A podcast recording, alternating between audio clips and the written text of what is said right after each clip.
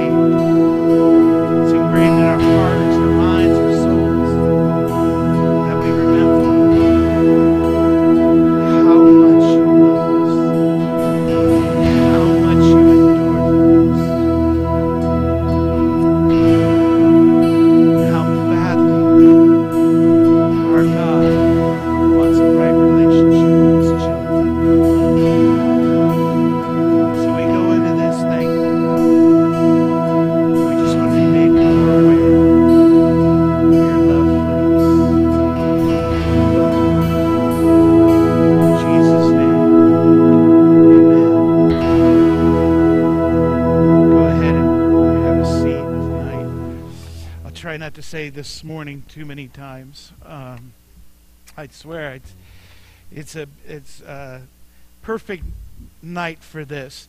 Good Friday's always kind of funny, and we're going to talk a little bit about why it's called good, but we're going to get into that today. Observers all over the world it's, it, it are going to be talking about this everywhere. And it's hard to be whoop, whoop, whoop when we really think of this subject of today, the timeline of what happened today in the life of Jesus. Christians are going to commemorate everywhere the suffering of the death of our Lord and Savior Jesus Christ. So today what tonight what I really want to do is focus on this meaning and the significance of what actually happened. It may not be a normal message where you I, I just pray I just pray when when you receive it that, that God then speaks to you. God then moves in you. Because I'm just going to give you a lot of facts. I'm going to give you a lot of just what happened. And my prayer is that tonight, online or here today, that God would speak to you about what does that mean to you. Because this is what our whole weekend is really about. Our Easter perspective this year is it's personal. It's a personal experience with Jesus that changes everything. And what happened to the, the Son of the living God was personal to him. And it needs to be personal to us. So, according to the Gospels, give you a quick summary, especially those online who may not know all the little details. I don't want to get into too much, but he was tried for treason, essentially, on Good Friday by Pilate, the Roman governor, and then by Herod, the king of Judea, and then once again by Pilate. And it's important to understand the beginning Jesus would have been in great shape. so many times we see in the movies, excuse me, we see in the movies are depicted this this very wimpy kind of guy. And and Jesus, we talk about as a carpenter. We always see him carving up little tables and, and stuff and chairs. But in reality, the, the, more than likely, he was more of a mason. There was a theater right next to where his father lived that was all stone. And, and where he grew up, there was very little wood. So, more than likely, he was more like looking like a contractor, a construction worker out there. He participated in very physical labor. And then, in addition, here's a 30 year old guy for three and a half years. Much of his ministry is traveling on foot across countrysides. He must have had great stamina, strength, and he was probably just in great shape. And with that in mind, it's, it makes it even more clear just how much he suffered. If this torture could, could break a man in such good shape, it must have been horrific. I, I, I, I, uh, I laugh all, not laugh, but my wife will come home and she, you know, she goes, man, I really kicked my butt today when she works out. And I'm like, I couldn't probably do 15 minutes of her class. And here she is out there every day doing it. And I think of Jesus in the same way. He was in great shape, great stamina, great strength. And the crucifixion was one of the most dreaded and painful forms of execution in all of ancient times. Thousands of crucifixions were performed by the Romans. And then, of course, we have the most famous one Jesus Christ. But because almost all of the depictions of Jesus on the cross were painted centuries later, our image of the death of Christ is in many ways incorrect. Understanding Jesus' death through gruesome and pain, though gruesome and painful in nature, I believe and I pray, this is my prayer, that we will help it will help us understand better this incredible love that the Savior has for us because of what he was willing to endure. But on Matthew, Mark, and Luke all talk about how after the Passover celebration, Jesus takes his disciples to Gethsemane to pray. And during his anxious prayer about the events to come, we hear that Jesus sweats drops of blood. Now, there is a rare medical condition called hemodosius I might be pronouncing that, I'm probably wrong.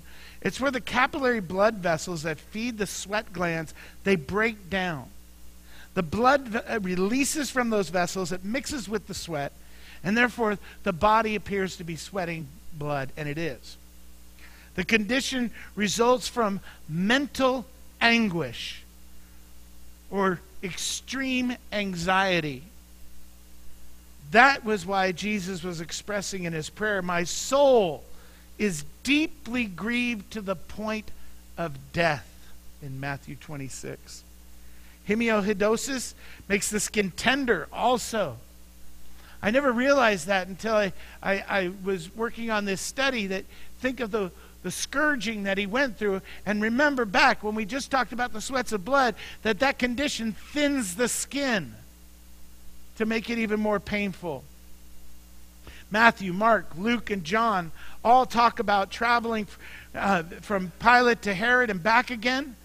Well, Jesus walks about two and a half miles. And he hasn't slept. He's been mocked. He's been beaten. In addition, his skin is remaining tender from this condition. And yet his physical condition even worsens. And all in Matthew, Mark, Luke, and John, Pilate orders Jesus to be flogged as required by Roman law before crucifixion. Though declared innocent by authorities, Jesus Christ was brutally flogged before his death. Now, traditionally, we don't see this much in the movies. The accused stood naked, and the flogged covered the area from the shoulders down to the upper legs. The whip consists of several strips of leather. And in the middle of the strips were metal balls that hit the skin, causing deep bruising.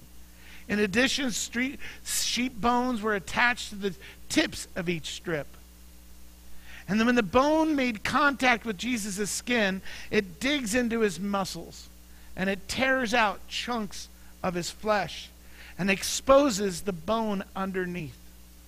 The flogging left Jesus' skin, and this would be typical for anybody who went through it, but think of his condition before, but it would have been long ribbons of flesh. You would have been able to see tendons and muscles. By this point, he's also lost a great deal of blood and his blood pressure would begin to fall and he would begin to go into shock. The human body attempts to remedy this imbalance by as a decreased blood volume. So Jesus' thirst and his body's natural response in his su- suffering, that's, that's when you would crave for fluids and drink water. And the Roman soldiers then place a crown of thorns on Jesus' head and a robe on his back. Now, once again, we don't think of this. Remember, the skin was thinned. He had already been flogged, and it helps his, and the robe now is clotting his blood. And it was also uh, preventing Jesus from sustaining any more blood loss. And as they hit Jesus in the head, well, the thorns of the crown would push into the skin, and he would bleed profusely. If you've ever cut that area on your, your head, you know how much it just bleeds and bleeds and bleeds. But the type of bush that was used would cause such agony. It had a poison in it that would sting like crazy. And, and here they were, where the most tender of the nerves are, they would be hitting him. And then Matthew 27, it says, after they had spit on him, belittled him, pulled out his beard, they ripped the robe off of Jesus' back, and the bleeding would start all over again. At this point, Jesus' physical condition becomes critical. He's got severe blood loss, and Jesus is undoubtedly going into shock. Now, this is not an uncommon thing. Some of the things that they went through with Jesus was uncommon, but crucifixion was not uncommon. It's quite possibly the most painful death ever invented by humankind. It was invented by the Persians between 300 and 400 BC. In fact, the English language, we get the word excruciating from the word crucifixion. In other words, it is known as a form of slow, painful suffering. Its punishment was usually reserved for slaves or foreigners or revolutionaries and the vilest of criminals. And once flogged, the convicted person was made to carry their own cross through the city till they arrived at the place of execution. And unlike most depictions showing Jesus carrying this entire cross, It would typically just be the top part right here, the crossbeam. Sometimes this piece would already be a tree, or sometimes it was already dug, a hole, and what they would do is lift that one piece out, and they put the crossbeam on, and then they would lift it, and it would drop. This was the incredible weight of the full cross. And if you think about it, the wood was so scarce in this area, it was common to use an existing tree alongside the road or a permanent post that they would use. The fact that Jesus may have been crucified on a living tree, I would love to think that, brings beauty to the title as Jesus as the tree of life. The Gospels tell us that Jesus was crucified at a place called Golgotha from the Hebrew word meaning skull, most likely referring to a knoll or a small hill shaped like a bear's skull. Today in Jerusalem, the hill is located with this enormous church. I think we have that next slide. So here's that hill. And there's an enormous church on it right now with steep steps that lead up to this traditional place they believe is the crucifixion. And it's also where we see in films and in paintings this giant hill and the three huge crosses way up on top of it. But Roman no, generally never did that.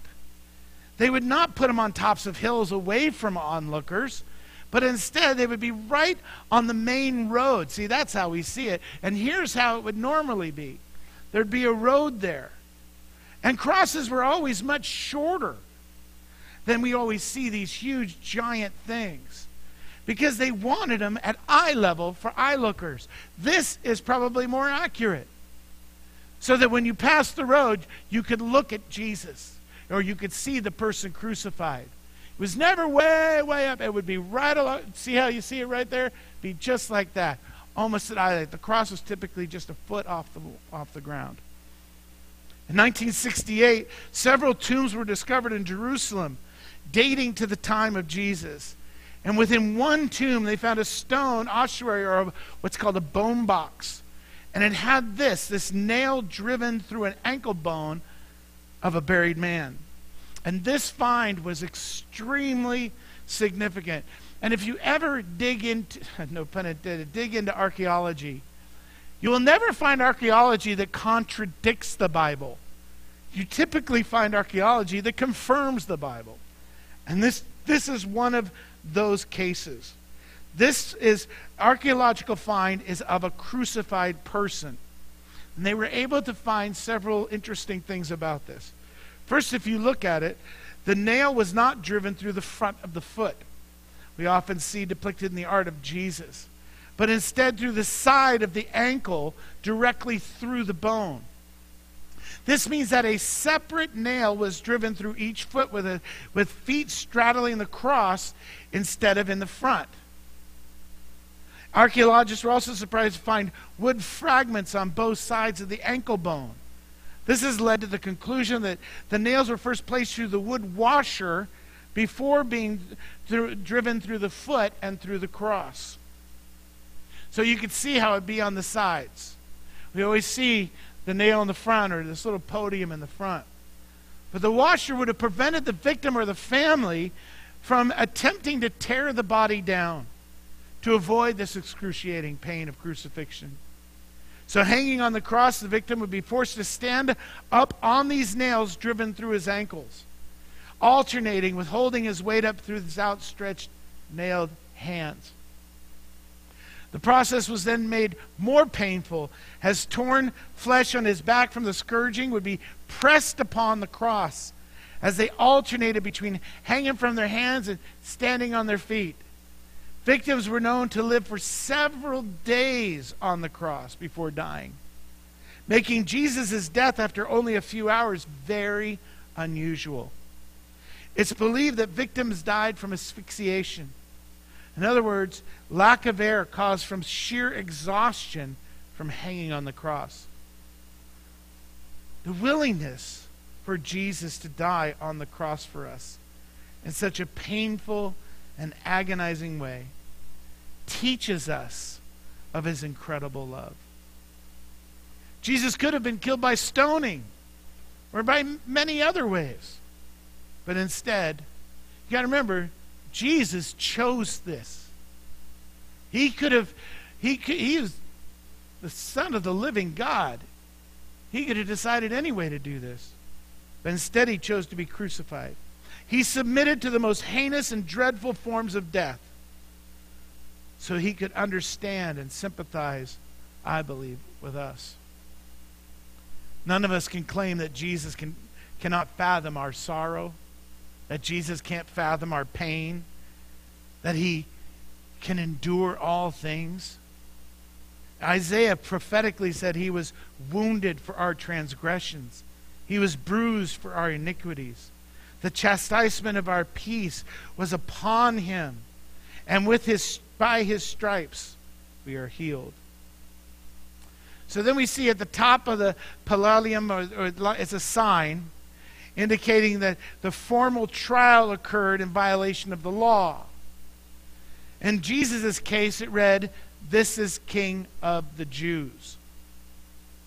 Jesus refused to drink the wine and myrrh offered to him because it would have dulled his pain. Thrown down on his back, his arms outstretched along the crossbar, nails were driven through Jesus' wrist into the wood. Now, there are many discussions among theologians and archaeologists about whether it was in his hands or if it was in his wrist. It doesn't really matter. If it was in his wrist and they want to call it hands, then that would have supported his weight fine. Otherwise, they would have wrapped ropes around his arms and then just to make sure they would have nailed his hands because they didn't want him untying anything. So it doesn't really matter. Either way, nails, spikes were put through his hands. These iron spikes were about six and a half inches long, three and a half inches, three and a half eighths of an inch thick. It would cut into the uh, sensorimotor median nerve, causing excruciating pain in both arms. Now, the reason why many theologians believe that they would have carefully placed the nail in, or the spike in between these two bones is in the ligaments is because that would bear his weight, but also they would be careful not to hit an artery. So the nail will be driven through each ankle, like we see, not like not like we typically see, but as it was on this picture, and there'd be severe nerve damage and pain and it's important to note that neither the wounds to the wrist or feet cause substantial bleeding. We know that because, because he would never have been able to stay up that long, even three hours. The executioner took care to ensure this, so he would suffer longer. Once the victim is secured, the guards would lift the palladium palliatum. I can't remember. It's this long bar here, if it wasn't already in a tree and then they would lift it up and many times his that would be when his elbows and his shoulders would dislocate. And it and that's when they would stretch out. Remember you've heard stretched out. He was stretched out. Psalms 22 verse 14 says i am poured out like water and all my bones are out of joint and my heart is turned to wax and has melted within me in this position, Jesus' arms stretched to a minimum of six inches longer than their original length. It's highly likely that Jesus' feet were nailed through the tops, uh, uh, not through the nails as tops is often pictured, but within this 90 degree to help support his weight. The nail would not rip through soft tissue that way. Same with the hands. And so the way they had to breathe someone crucified is you had to push up to exhale. So you would you would go. Uh,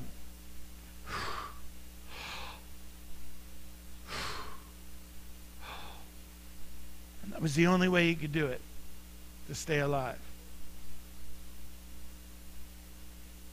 It would enlarge his chest cavity. Air automatically would move into his lungs, and it would force him to exhale even more, pushing on his feet, lifting of his body. Jesus must push up to exhale. In order to speak, air has to pass over the vocal cords during exhaling. So you think about it, what he was doing was having, when he spoke, Father, forgive them, for they know not. The Gospels note that Jesus spoke seven times from the cross. And despite that pain, he pushed up to say, Forgive them. The difficulty surrounding exhaling leads to a slow form of suffocation. Carbon dioxide builds up in the blood. There's a high level of carbonic acid in the blood. The body responds instinctively, triggering the desire to breathe. So at the same time, the heart is beating faster. It's trying to circulate more oxygen. The decreased oxygen causes damage to the tissues. He begins leaking watery fluid from the blood into the tissues. This result of a buildup of fluid would uh, first happen around the heart and then around the lungs. The collapsing of the lungs, the failing of the heart, the dehydration, the inability to get sufficient oxygen to the tissues essentially suffocates the victim internally. It can also lead to uh, a myocardial infarction, which leads to cardiac arrest. In severe cases of this kind of stress, the heart can even burst, known as a cardiac rupture. This is likely that Jesus died of a heart attack a broken heart. After Jesus' death, the soldiers break the legs of two criminals crucified alongside him, causing them to suffocate. Death would then occur quicker. They knew the Sabbath was, was coming. They had to get this done, get it over with. So they were going to break the legs of whoever was still alive. When they came to Jesus, he was already dead. And they did not break his legs. Instead, the soldiers pierced his side to assure that he was dead. And it says that blood and water came out, referring to the watery fluid surrounding the heart and the lungs. Now I know these are just facts of a brutal murder. And the depths of Christ's pain empathizes the true extent of God's love for us. In light of these horrific events, we call it Good Friday. And it almost it makes me mad sometimes when I think about it, but really if you think about Romans 5 8, it says the answer why we call it Good Friday. But God demonstrates his own love for us in this while we were still sinners. I, you know, I'm going to reword it. Christ did all of that for us. He went through all of that all that I just listed, He did for us. First Peter chapter 3 verse 13 says for Christ died for sins once and for all the righteous for the unrighteous to bring you to God. He put to death in the body but made alive by the spirit. For Christians Christ's humble death is significant because without it there'd be no hope of forgiveness. There'd be no hope for eternal life. Sin, which has infected and affected mankind since the fall, has separated God from all of humanity, both now, then, for eternity. But when Christ died on the cross, he became the final and perfect sacrifice for us. He took that judgment. We deserved all that I just listed off. That was supposed to be us. 2 Corinthians chapter 5 verse 21. God made him who had no sin to be sin for us. Tonight we have a lot to be thankful for that we didn't have to go through that. We don't have to be afraid. Jesus defeated that. We don't have to be afraid of sin. Jesus defeated that. John 11, 20, 11 25 says, I am the resurrection and the life. He who believes in me will live, even though he dies. This enables us to participate the remembrance, his sacrifice, we can be grateful. I'm struck every time with the stunning realization that as flesh and blood, a human, Jesus felt every ounce of this execution.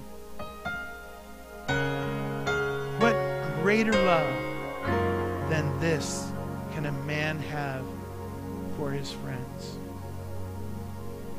You're here today or you're watching online, we talk about friends. Biblical friendship is a lot different. You become family.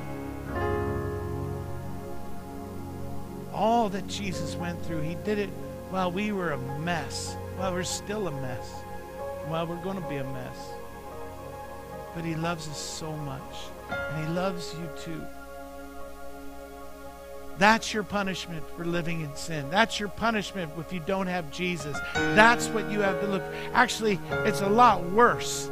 Hell is a lot worse than we just heard what Jesus went through. And if you can relate to any of that today, then you just need to say, I need Jesus. And if you're already walking with Jesus, it's a time to thank you, God, for all that you went through for me while I was yet a sinner when I didn't care about you, I didn't care what I did. So I'm going to close out with this. I want to sing this this song, and I'm going to give you time to reflect on it as we sing the song. You can take time at the altar if you want. Just be grateful. Good Fridays, really, I, my, my goal wasn't to gross you out or freak you out. It was just to have us appreciate how much he really went through. Because when we watch movies and we see depictions, it's nothing compared to what he really went through. They say one of the most graphic, graphic scenes of the crucifixion is found in the Passion of the Christ. And when they show the, the whip and the cat of the nine uh, tails, and they, it goes to his body, it rips off his flesh, they show it twice and he had 39 of those. They show it twice. They gave it a rated R because of the violence. Just think if they had really shown what really happened to Jesus. It would never make it on the film. We have a lot to be grateful for. And for me, when I read through it, and I hope it is for you too, it just makes me appreciate what he went through for me. We have a happy day on Sunday. But if you put yourself, like I opened up in the beginning, the place of the disciples, and you didn't know, or you weren't sure, or you didn't believe that Sunday was coming, then this was a terrible time, a time of lost hope. But Jesus told them it had to be done this way. So we trust you, Jesus. We know the end of the movie. But tonight, let's put our ourselves in their position and just be thankful and grateful what he did for us. You turn off the take time reflecting on this tonight. At the foot of the cross where grace and suffering meet. You have shown me your love through the judgment you received, my heart. Won my heart.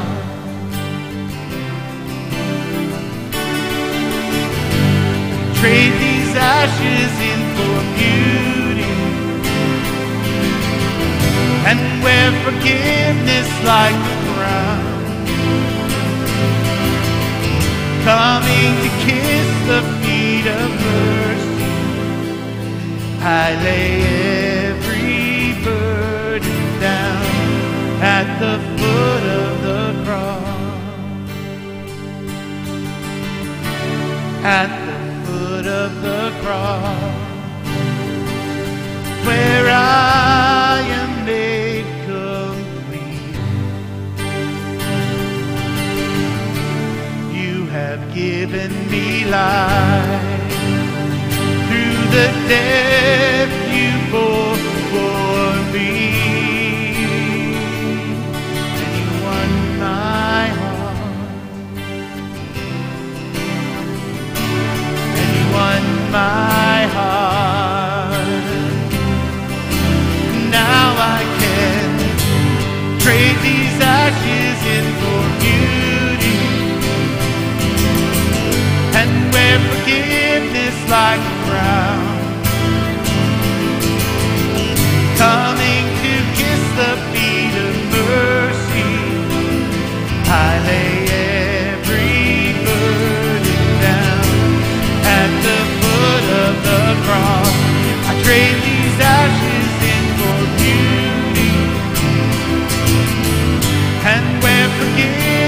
like a crown. Coming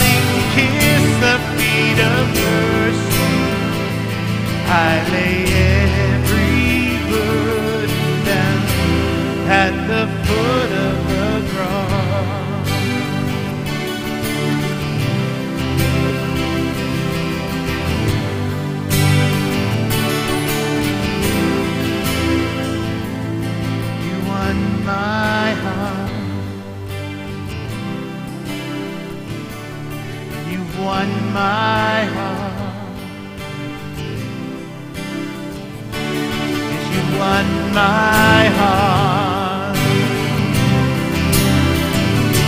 Yes, you won my heart. On, won't you stand with me? Sing this with me. 'cause we can now trade these ashes in for beauty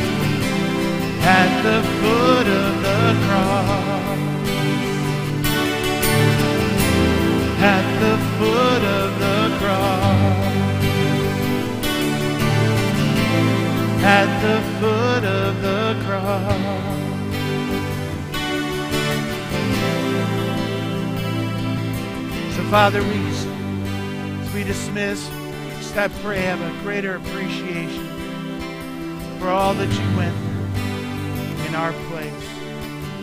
Oh, we get to rejoice on Sunday. We can rejoice right now that it wasn't us. That you paid it all for us. And if you didn't, we'd all be separated from God forever. I thank you. Thank you so much for what you endured. I thank you can relate to any of my hurts, any of my pains, and my suffering. And I can take this old man and reckon him dead and receive new life in you.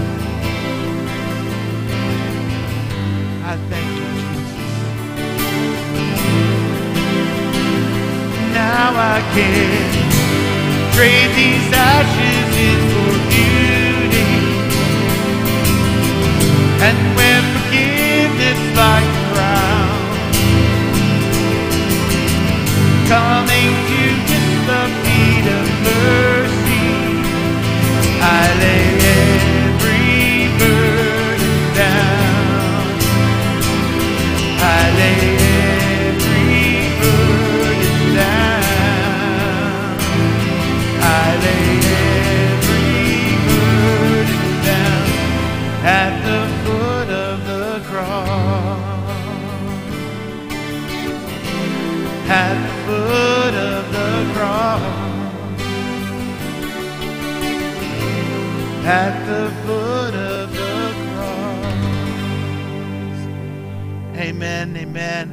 see you Sunday.